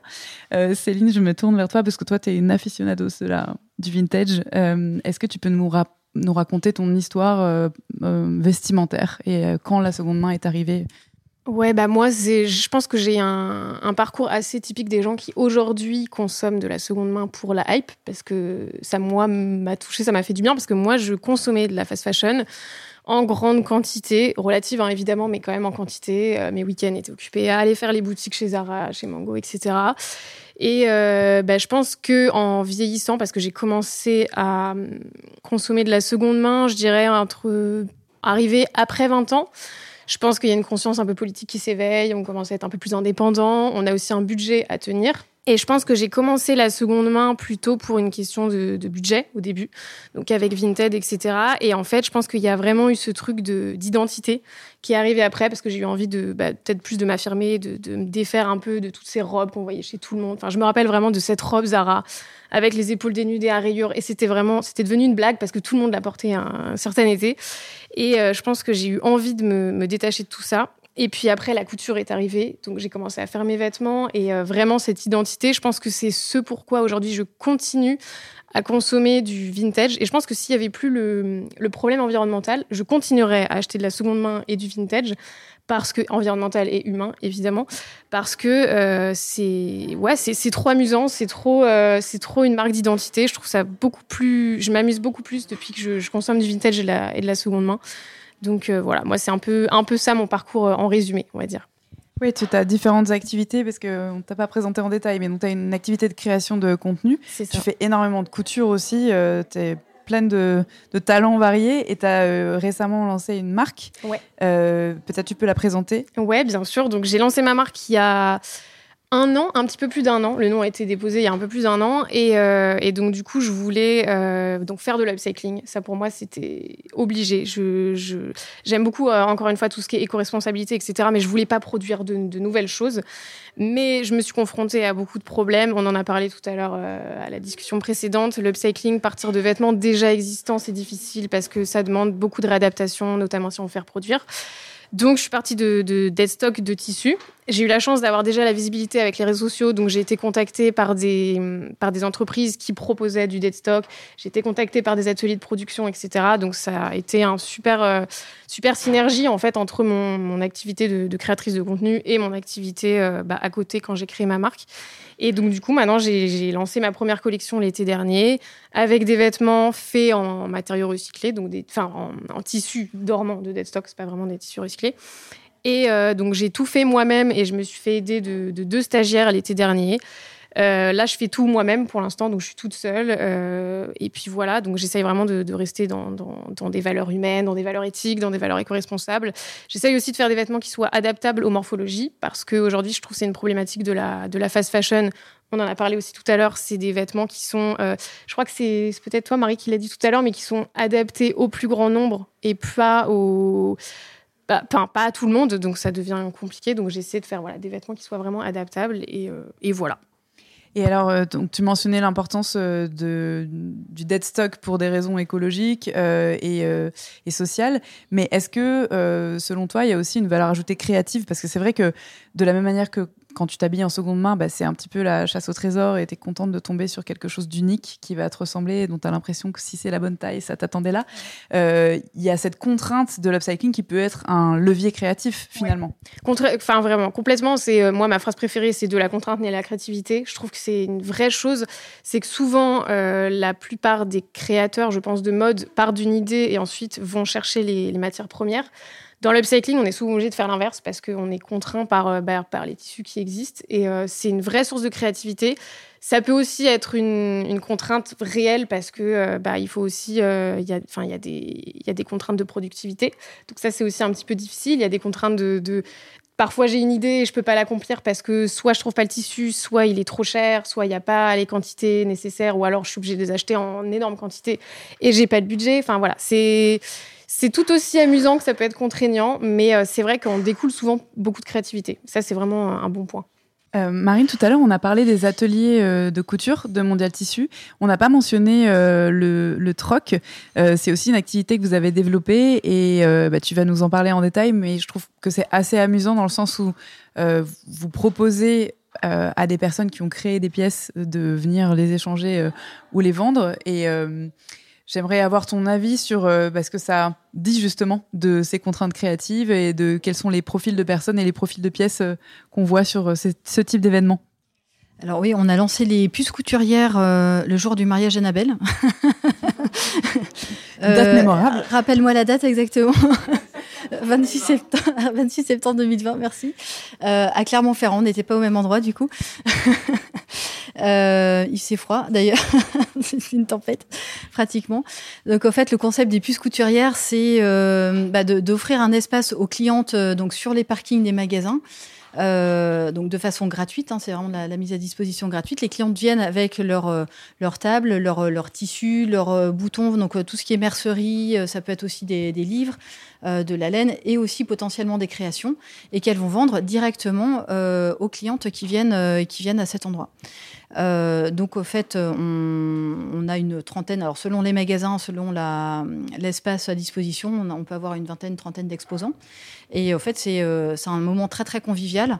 Euh, les clients sont, très contents de pouvoir échanger les uns avec les autres, de trouver, voilà, de, nicher une petite pépite. voilà, il y a la notion de transmission aussi qui est, très importante. Et ce qu'on voit aussi, euh, c'est euh, le, lien qu'il peut y avoir avec les équipes de vente, où les clientes sont fiers de montrer leur réalisation euh, aux, équipes de vente. Il y, a, voilà, il y, a, un lien qui est assez fort, et donc là, il y a cette fierté de pouvoir présenter ces, réalisations. Donc on a lancé les puces couturières qui tournent maintenant sur une dizaine de magasins chaque année. Alors malheureusement, on ne peut pas l'étendre à tout le réseau parce qu'au fait, on ne peut pas utiliser tous les parkings de, cette façon-là. Et puis on est souvent contraint par la météo aussi également. Mais donc, ce, voilà, donc c'est un, vide-grenier couture euh, qui, est, très sympa. Et euh, donc sur l'occasion, on développe aussi des corners de seconde main en magasin. Donc là, on, fait de l'intermédiaire auprès des clients. Donc c'est-à-dire qu'on va faire une partie collecte et après une partie revente. Donc là, on va reconditionner, euh, redimensionner les coupons qui nous sont confiés. on fait un tri et on va le reproposer à la vente après en magasin. Donc ça, on est sur une phase de test. Euh, on a testé sur 3-4 euh, magasins, on a fait évoluer la formule. Là, on va être sur notre dernière phase de test. Donc, vous avez vu derrière le, mobilier là, qui, euh, qui vient d'arriver hier soir, voilà, qui va être en test en magasin. Donc, des, alors celui-ci, bah, dès, notre tour, et puis dans six autres magasins dès la rentrée. Voilà, donc ça c'est la façon dont on adresse l'occasion côté tissu. Et sachant que je précise, au fait, la différence aussi sur le marché de la seconde main avec le tissu, c'est qu'au fait, le tissu peut rester neuf euh, voilà, autant une pièce a déjà été portée, alors ou pas, elle a pu rester dans, le placard, mais sans jamais être portée, ce qui est comme pas la majorité des cas, heureusement. Mais en tout cas, sur le tissu, on peut avoir eu un coup de cœur, acheter un bout de tissu, et puis finalement pas l'avoir travaillé, ou alors ça peut être une chute d'un projet qu'on a déjà fait. En tout cas, le, tissu n'a pas nécessairement été travaillé. Donc en fait, ça reste, on, on parle quand même de marché d'occasion de seconde main, mais c'est un produit neuf finalement. Et alors, pareil, de façon très euh, pratique, euh, où est-ce qu'on trouve les infos tu vois, sur le troc? Est-ce qu'il faut être abonné à votre newsletter? C'est sur le site web? Bien sûr, c'est une obligation. C'est-à-dire que tout le monde est, est abonné à la newsletter euh, et aux réseaux sociaux, parce qu'en fait, on communique beaucoup sur, sur les réseaux sociaux pour ces événements-là. Voilà, donc c'est essentiellement par ces biais-là qu'on communique, et après, de façon locale, avec la presse locale, en fonction des magasins, pour, pour annoncer l'événement. Et euh, il y a une offre euh, récente de machines à coudre aussi en seconde main. Exactement. Donc euh, vous voyez derrière les machines à coudre d'occasion qui ont été révisées, réparées dans nos ateliers sous la houlette de Véronique, qui est la, grande chef de l'atelier réparation. Donc, il y a deux personnes maintenant, on a, on a, deux techniciens qui travaillent à temps plein sur les réparations de machines à coudre. Donc, c'est à la fois la révision des machines à coudre, c'est un, service SAV, et en même temps, donc, on a des machines bah, que les clients ne veulent pas récupérer, ne veulent pas payer le prix de la réparation. Euh, voilà, donne les, les, machines. Donc, soit on peut les utiliser pour pièces, elles sont vraiment pas réparables, soit on peut les réparer et les revendre euh, par la suite. Euh, on voit qu'il a quand même la proposition de valeur créative, que ce soit dans le choix des tissus, euh, dans le fait de faire du visible mending, on en a parlé un petit peu ce matin, ou bien simplement d'arborer une pièce de seconde main, quand tu le disais Virginie, euh, avec une certaine fierté. c'est un, un, statement aujourd'hui, enfin c'est un, une posture sociale. Rino, de votre côté, vous avez depuis le début chez Violette Sauvage cette volonté de faire de la curation de pièces qui sont quand même, enfin de, pièces de seconde main qui sont de qualité et qui ont une vraie proposition esthétique. Vous avez aussi une politique anti-fast fashion. Euh, pareil depuis 2010. Est-ce que tu peux nous expliquer justement comment est-ce que vous faites cette sélection euh, Comment est-ce que vous vous assurez que les personnes qui s'inscrivent en tant que vendeurs vont respecter ces conditions sur vos événements? Euh, déjà, pour bien comprendre, un vide dressing, c'est un espace que l'on fournit clé en main. C'est une toute personne peut venir vendre euh, juste avec son dressing. Il va trouver euh, sur place un portant, une chaise, des miroirs, une cabine d'essayage, enfin tout ce qu'il faut pour vendre, sans avoir à, se soucier des questions logistiques. Et pour ce qui est du, tri et de la garantie de ce qu'on pourra trouver sur le, lieu de vente, on ouvre un site sur lequel on peut s'inscrire et sur ce site on demande euh, quelles sont les cinq pièces les plus représentatives du dressing, quelles sont les cinq pièces les, les plus chères du dressing et quelles sont les cinq pièces les moins chères du dressing. Et par rapport à ce déclaratif-là, on va faire un pré-tri euh, des différentes personnes qui postulent.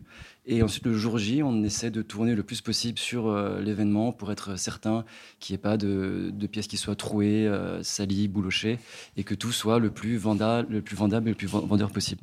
Et vous avez aussi différentes typologies d'événements euh, en termes de standing, en termes d'offres orientées euh, plutôt genre masculin, genre féminin ou autre on, a lancé donc au début les vide dressing géants, qui sont euh, vraiment des vide dressing qui ciblent tout le monde. On a voulu faire très large et on a commencé à sectoriser un peu plus. On fait des vide dressing pour enfants, on fait des vide dressing pour pour hommes et des vide dressing un peu plus luxe.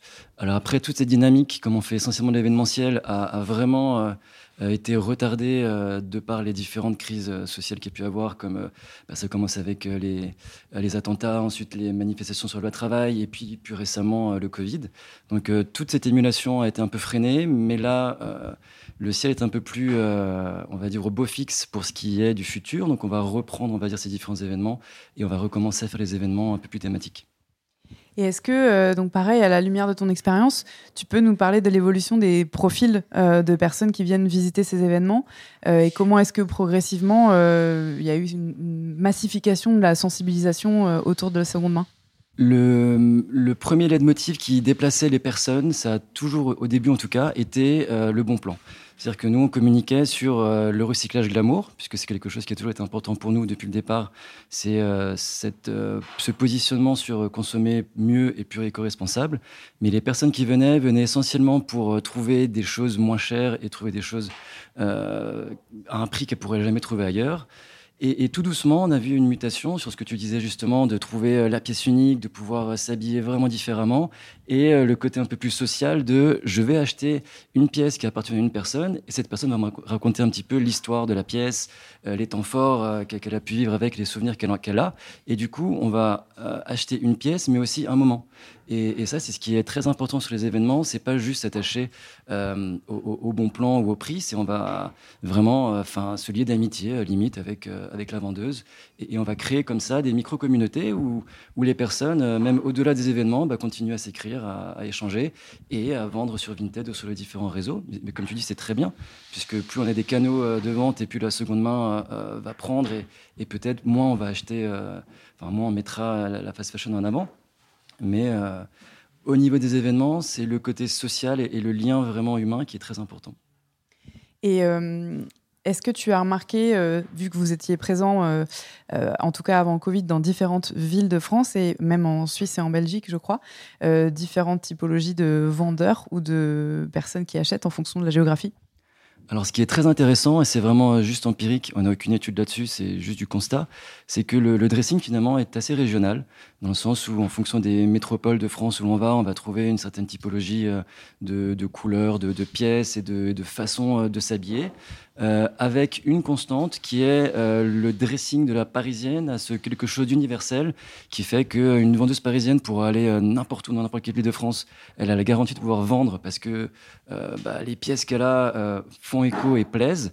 L'inverse n'est pas forcément vrai. C'est-à-dire qu'il il faut vraiment qu'une personne, par exemple de, de, Lyon, ait un dressing très quali et très pointu pour qu'il puisse venir vendre de manière, on va dire, euh, rentable sur Paris, alors que la parisienne, elle, pourra vendre son dressing très facilement dans n'importe quelle autre ville de, France, et même en Italie, parce qu'on a fait des événements à Rome, et là-bas, pareil, une espèce d'universalité au niveau du dressing euh, de Paris. C'est marrant parce que peu importe les réseaux sociaux, euh, l'avènement du digital, euh, on en revient à la mode parisienne et les coupons de tissus qu'on allait acheter euh, à la capitale il y a 80 ou 100 ans pour les amener à son couturier de quartier. donc il y a une valeur émotionnelle ajoutée, tu l'as dit très bien, de la seconde main. Il y a une valeur de conseil aussi. toi, Céline, tu as une activité d'influence avec une communauté assez conséquente qui te suit sur Instagram. Est-ce que tu dirais que hum, les gens déjà sont euh, averti Est-ce que c'est une curiosité le fait de te suivre ou c'est plutôt des, personnes comme toi qui sont déjà convaincues de l'intérêt du vintage? Euh, je pense que déjà ça a pas mal évolué par rapport au moment où j'ai commencé. Euh, je pense qu'au début, alors après, je pense que j'ai relativement une communauté qui me ressemble, c'est ça c'est une évidence. Mais j'ai vraiment de tout et j'ai pas mal de, de, très jeunes, donc vraiment des gens qui ont moins de 18 ans et euh, qui viennent avec au début une curiosité de peut-être un, un, style qui diverge un peu de ce qu'ils voient d'habitude. Et ensuite, il y a le côté créatif de la couture qui est toujours assez agréable à regarder, qu'on soit couturier ou pas d'ailleurs. Et en fait, petit à petit, je pense que ça ça s'immisce un peu, euh, un peu au fur et à mesure dans, dans, les idées. Mais je pense que j'ai vraiment un panel de gens assez différents. Euh, vraiment des gens voilà, qui sont très vintage, très, euh, qui font ça depuis des années et qui ont toujours consommé comme ça. Il y a des gens qui vont être en transition, qui ont à peu près mon âge. Donc moi, j'ai 27 ans. Donc des gens qui vont être euh, vraiment dans leur euh, vraiment ce processus de devenir des, vrais adultes, on va dire. Donc en arrivant à, la trentaine, on commence à avoir un pouvoir d'achat. On peut peut-être investir dans des choses différemment de quand on est jeune où on achète beaucoup en quantité, on a envie d'être un peu comme comme les autres. Et euh, voilà, il y a aussi une tranche d'âge qui a 18-20 ans et qui qui commence à s'y intéresser et qui a ouais besoin d'inspiration parce que aussi c'est pas facile parce que notre monde est quand même très dirigé vers la consommation, la surconsommation la norme des modes est quand même dictée par la fast fashion, malheureusement. Et du coup, euh, il faut un peu prendre son envol par rapport à toutes ces, bah, tendances-là. Et euh, je pense que les influenceurs et influenceuses de notre milieu, c'est important qu'on soit là aussi pour, euh, guider les gens dans cette transition. Donc, ouais, moi j'ai l'impression que j'ai un, un petit peu de tout, franchement. Et alors, euh, est-ce qu'il y a des questions qui sont récurrentes justement de la part de gens de ta communauté sur euh, comment chiner euh, Tu vois, est-ce que tu peux nous donner des conseils et, et, quelles seraient ces questions? Souvent, ouais, y a, je pense que, je, sais que c'est une question qui revient et je pense que toutes les influenceuses dans mon milieu pourront le dire, c'est qu'est-ce que tu as tapé dans la, barre, dans la barre Vinted pour trouver ce vêtement-là? Parce que, bah, notamment, les gens consomment beaucoup avec Vinted parce que les friperies, euh, les boutiques vintage sont pas forcément accessibles à tout le monde parce qu'on n'est pas tous en grande ville. Et, euh, et je pense qu'il y a ce, ce, On se sent perdu, en fait, sur les, les sites de seconde main parce qu'il y a beaucoup de choses, parce que aussi, aujourd'hui, il y a vraiment de plus en plus de gens qui vendent. Il y a aussi du, du de l'espèce de dropshipping un peu sur, euh, enfin du greenwashing un peu sur euh, sur Vinted. Il y a des choses qui sont vendues comme du vintage et en fait qui viennent de fast fashion. Euh, donc c'est, je pense que les gens sont un peu perdus. Donc il y a un peu de ça. il y a un peu voilà des personnes qui me disent qu'est-ce que tu tapes sur Vinted, comment tu fais pour réussir à trouver telle ou telle pièce, tel ou tel style. Donc ça, moi, j'essaye de guider les gens, même si j'avoue que la plupart du temps, ma réponse, c'est il faut y passer du temps, parce que moi, c'est ce que je fais. Et puis, euh, après, il y a les demandes donc d'adresses de, de friperie, notamment. Donc euh, ça, j'essaye d'aider comme je peux. Euh, après, je sais qu'il y a beaucoup de créateurs de contenu aussi qui guident, qui font des, des guides avec des, avec des adresses. Il y a même des applications qui existent aussi aujourd'hui pour répertorier tout ça. Donc je pense que c'est vraiment ça, c'est être guidé dans ce, cette transition qui est, difficile dans, euh, voilà, dans un monde d'uniformité où tout le monde, en fait, finalement, achète ses, vêtements euh, en fast fashion, euh, pour la plupart des gens, évidemment. Quoi. Et en même temps, c'est hyper positif de voir que c'est une, activité, enfin une économie en pleine expansion, qu'il y a de plus en plus de points de vente et, et qu'on désacralise un peu, ou plutôt qu'on démystifie le côté euh, la fripe euh, qui, qui sent la naphtaline dans un magasin où il y a des mythes et où on va trouver euh, de façon hasardeuse un truc qui peut nous ressembler. D'où l'importance aussi d'avoir justement des lieux physiques en dehors de la recherche web, c'est hyper complémentaire. Et du coup, si on devait euh, se figurer une barre de recherche dans un, lieu, euh, un espace physique, euh, quels seraient ton, tes conseils, Virginie, pour permettre à quelqu'un qui n'a jamais chiné ou qui n'a jamais mis les pieds dans un espace de réinsertion, qui pratique le réemploi, pour s'aventurer et trouver la pièce de ses rêves? Alors nous, on a enlevé les mythes. en fait, les boutiques de tremplin sont comme n'importe quelle boutique, donc tout est classé par taille, par couleur. c'est pas le grand bazar en fait. Donc en fait, si vous cherchez une veste, faut aller au rayon veste. Désolée, mais euh, voilà. Et donc après, sinon, il y a toute une partie. Ben, par exemple, la boutique qui va ouvrir à Lyon ou une partie de la boutique Fripon, c'est vrai que c'est du déstockage. Donc là, c'est dans des grands conteneurs. Vous avez tous les t-shirts. Voilà, faut fouiller, il hein, faut prendre son temps, euh, comme tu disais, et puis euh, voilà, puis c'est le plaisir aussi de fouiller. C'est, euh, il y a aussi ce petit aspect, on ne sait pas ce qu'on va trouver, mais on trouve toujours quelque chose de toute façon. Donc voilà, donc nous c'est trier. Il faut se laisser happer par la matière, par la couleur, par la texture. Ça, je sais faire. Je me tourne vers toi, Marine, parce que euh, Mondial Tissu donc, a un partenariat avec Tremplin. et vous. Alors, j'aimerais que tu, m'expliques la, genèse de ce partenariat et, et la valeur ajoutée de, l'offre des stocks de Mondial Tissu euh, dans ce type d'association Alors, euh, la genèse, euh, elle date d'il y a à peu près 7-8 ans. Quand, quand, notre DRH est venu me voir en me disant Marine, tu connaîtrais pas une association à laquelle on pourrait donner voilà, des, tissus On a des. alors, on n'avait pas énormément de stocks dormants, mais quelques stocks de de proto ou quelques fins de collection, voilà, et à donner. Et donc, les critères étaient une association locale euh, qui emploie des femmes en majorité. Euh, voilà, donc euh, en fait, moi j'avais été bénévole chez Tremplin pendant quelques mois et du coup, bah, j'ai pensé immédiatement à Tremplin et bah, ça, ça, ça matchait immédiatement entre ben, Mondial Tissu et Tremplin. Donc d'abord sous forme de dons de, de tissus. Euh, donc, je ne vais pas rentrer dans le détail de toutes les activités de tremplin parce que c'est quand même assez, euh, assez impressionnant. Mais dans les activités de réinsertion donc de, de tremplin euh, et de formation, donc il y a du tri, donc il y a toute la partie collecte textile, le tri, et après la partie, la partie vente, il y a un atelier de couture. Donc dans cet atelier de couture, en fait, les, les personnes qui sont en formation pour euh, deux ans maximum, hein, si je me trompe pas, voilà, vont pouvoir soit réparer, customiser, upcycler les pièces qui leur sont confiées pour pouvoir les revendre dans les différents magasins dont Virginie a parlé. et du coup, en fait, les tissus qu'on a pu donner ont pu servir pour, pour upcycler ces, ces pièces-là. donc nous, on a travaillé avec l'atelier de, couture pour faire tous les protos, fait, tous les protos, euh, toutes les, tous les vêtements que vous voyez euh, dans les shootings mode de Mondial Tissu sont réalisés par Tremplin. voilà, donc il y, a un travail de fond qui est réalisé par Brice et, les équipes tremplin pour pouvoir réaliser tous ces protos. Donc ça, c'est vraiment une partie hyper importante. Et après, le partenariat a pris encore différentes formes. Euh, sous forme aussi euh, de, de, vision croisée sur le management. On a fait des, euh, des rencontres comme ça entre les managers de tremplin, les managers de Mondial Tissu, pour partager la vision du management. Et au fait, c'est très riche. sur voilà les, différentes visions qu'il peut y avoir et voilà ça donne des, échanges voilà très, enrichissants et, chacun repart un petit peu chamboulé de son côté et voilà donc des, très belles journées après il y a eu plein d'autres projets aussi. On accueille, euh, alors dans les activités tremplin, il y a du maraîchage. Donc on a un marché bio euh, organisé par tremplin dans nos bureaux une fois par mois. Euh, voilà, et je crois qu'il y a encore plein d'autres choses, mais on ne va pas tout détailler. en tout cas, voilà, on a trouvé plein de synergies ensemble, et, donc voilà, donc ça s'enrichit au fur et à mesure dans le temps. C'est top parce que c'est pas souvent qu'on entend euh, ces co-bénéfices. Euh, c'est très facile de faire le lien entre écologie et seconde main, euh, réemploi. Euh, l'insertion peut être associée, mais le côté valorisation du travail des femmes, formation continue, expérience managériale aussi, enfin un peu d'un nouveau genre. L'étape d'après, c'est de communiquer tout ça sur les réseaux et de faire de ce story proving euh, ben, des éléments euh, de communication positifs pour euh, vos différentes structures. Virginie, est-ce que toi, tu veux nous parler un petit peu de la, du partenariat que vient d'évoquer Marine et est-ce que tu as des, exemples à nous donner de ce que ça a pu changer dans la vie des personnes qui sont en insertion chez Tremplin? Alors donc on a parlé du réemploi, mais effectivement le partenariat avec Mondial Tissu est, capital au niveau de l'atelier textile. Donc effectivement Tremplin a beaucoup d'activités. Euh, c'est 350 salariés quand même au niveau du site, euh, les jardins. En a une entreprise de, travaux, euh, une ressourcerie. Et donc l'atelier couture c'est 110 personnes.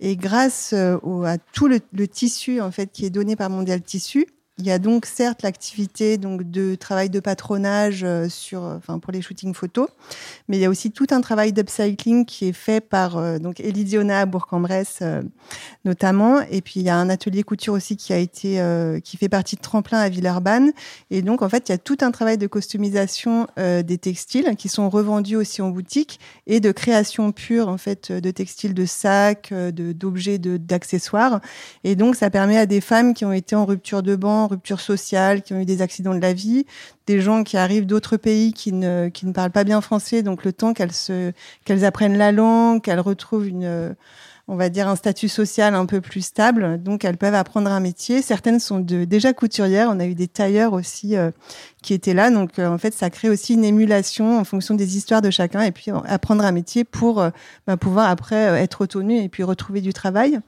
Et il y a une, une anecdote, si j'ai le temps, euh, en fait, donc on a fait, euh, donc il y a le, le l'upcycling de vêtements, mais euh, avec les, les, tissus d'ameublement qui sont vendus chez Mondial Tissu et donc on a la chance, en fait, on a une, grand, une pièce hein, qui est consacrée au textile et donc on a fait un atelier de pour refaire des lampes et des cadres. Et donc, on refait des abat-jours, on, vraiment, on, recrée des lampes toutes neuves, en fait, sur, sur du mobilier ancien, avec les, les, les, choses qui sont récupérées à la ressourcerie. Et on avait une jeune femme qui sortait de la rue, en fait, c'était son, son premier stage, on va dire. Et donc, elle n'était même pas capable de s'asseoir sur une chaise. Elle, n'avait pas assez de dignité en elle pour pouvoir s'asseoir avec les autres, pour pouvoir travailler sur sa lampe.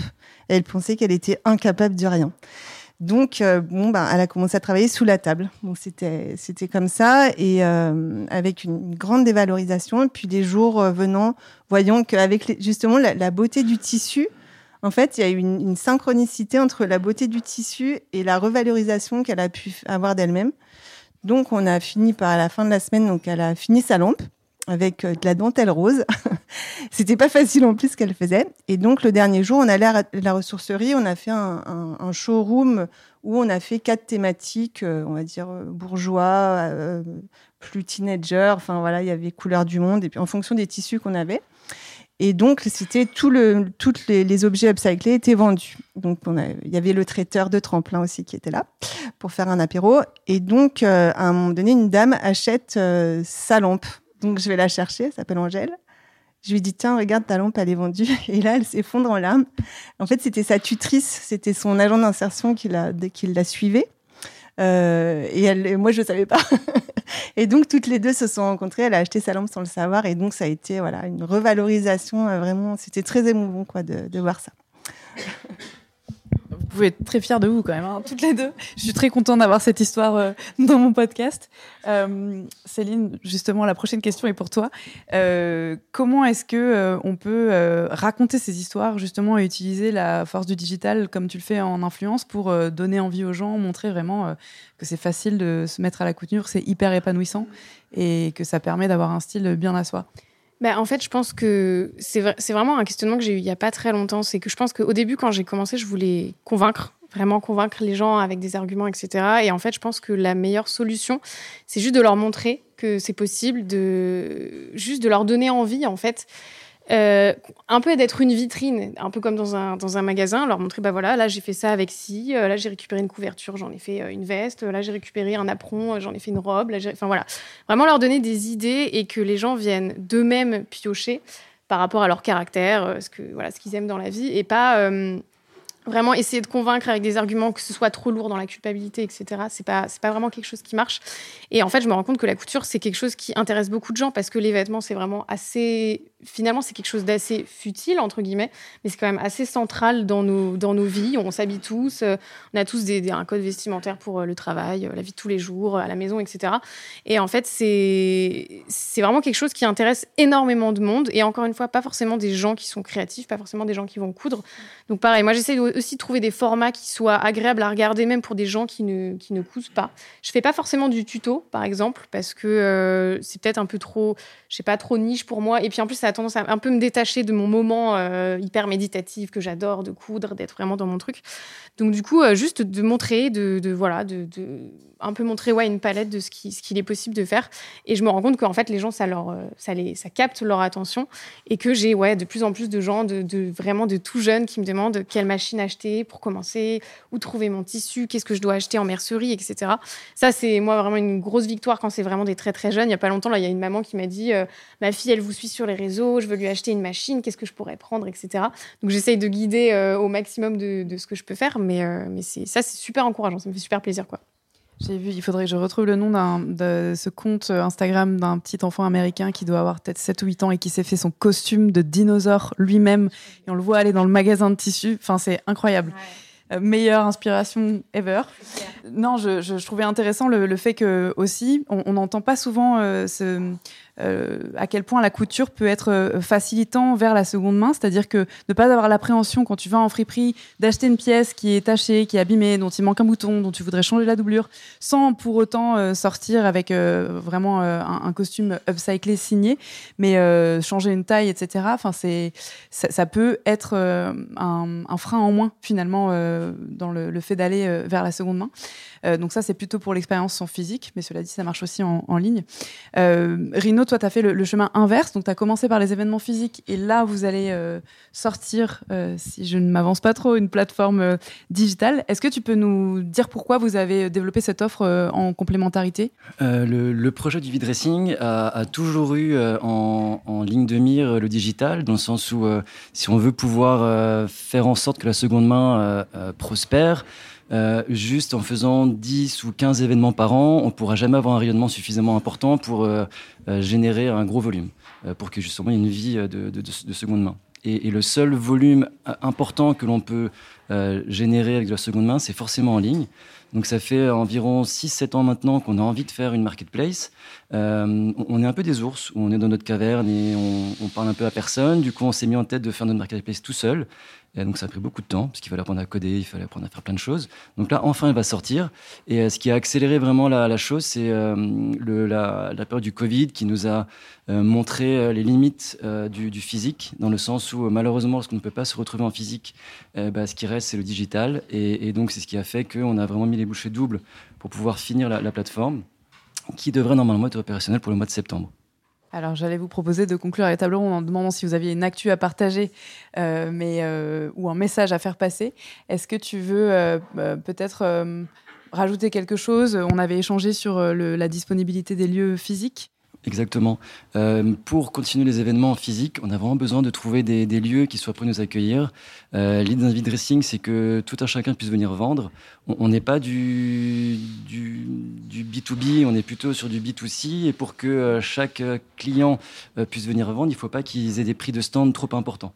Et les prix de stand sont forcément corrélés au prix des salles. Or, les prix des salles sont devenus vraiment très très chers. Et pour qu'on puisse tenir la promesse de pouvoir faire en sorte que tout le monde puisse venir vendre, il faut qu'on ait des salles qui nous ouvrent leurs portes euh, sans nous faire du locatif euh, de l'espace. Donc, euh, si on peut faire passer un appel, c'est ça. C'est si vous avez des salles qui font entre 500 et 2000 mètres carrés et que vous êtes prêts à, nous ouvrir les portes, nous on vient avec grand plaisir. On a tout le professionnalisme qu'il faut pour apporter un merch qui soit carré et qu'on puisse, on pourra faire un événement vraiment très sympa, bien achalandé où on fera vivre une expérience aux visiteurs dans n'importe quel type de lieu. Du coup, c'est on frappe aux portes. J'ai en tête un super événement de mode circulaire où tu as du vintage, l'atelier de customisation juste à côté, la retoucherie euh, encore un peu plus loin. Enfin, il y a un truc à faire euh, entre vous là. Je lance l'idée. Euh, de ton côté, Virginie, il n'y a pas une petite annonce à faire, une grande annonce à faire. Alors nous, on a une, grosse actualité. En fait, Tremplin, euh, à la fin de l'année dernière, a signé une charte avec l'agglomération de Bourg-en-Bresse. Et donc, on est le, le, premier territoire en France à s'engager à ne plus exporter euh, le textile qui n'est pas vendu, donc tout le déchet textile, euh, et à ne plus enfouir de déchets non plus dans les, dans les bacs d'enfouissement. Donc là, c'est le gros travail. Donc l'idée, c'est vraiment de tout miser sur le réemploi. Donc euh, la moyenne nationale de réemploi en France est autour de 4% en local. Hein. Je parle vraiment de revente France. Nous, on est autour de 20-25%. L'objectif, c'est 30%. Euh, et tout le reste, en fait, on doit maintenant caractériser euh, tout le gisement textile qui reste pour pouvoir retrouver des débouchés les plus vertueux possibles. Et euh, donc voilà, c'est le chantier actuel. Donc le partenariat avec Mondial Tissu va se poursuivre. Et donc forcément dans la créativité, puisqu'il va falloir faire euh, quelque chose de, tout ce tissu. Mais blague à part, euh, c'est énorme comme déclaration et j'espère que ça va en inspirer beaucoup d'autres parce que on a appris il y a quelques jours qu'on voyait du ciel euh, la taille de nos décharges textiles en, Colombie et au Chili. Donc c'est non, c'est pas un, petit pas. Marine, est-ce que tu as une actualité ou un message à nous faire passer? Nous, c'est clairement le, bah, le, développement de la seconde main euh, avec les puces couturières là, qui ont lieu en, ce moment euh, dans plusieurs magasins. Alors, j'ai plus exactement les dates en tête sur les différents magasins, mais euh, voilà, allez voir sur les réseaux sociaux, vous retrouverez les, dates. Donc, on a nos puces couturières et puis bah, le, le, corner seconde main là, qui, qui va être lancé en, en magasin, euh, donc en test dans sept magasins à partir de septembre. Donc euh, voilà, on compte sur euh, toutes les couturières pour voilà créer du sourcing rapporter leur tissu.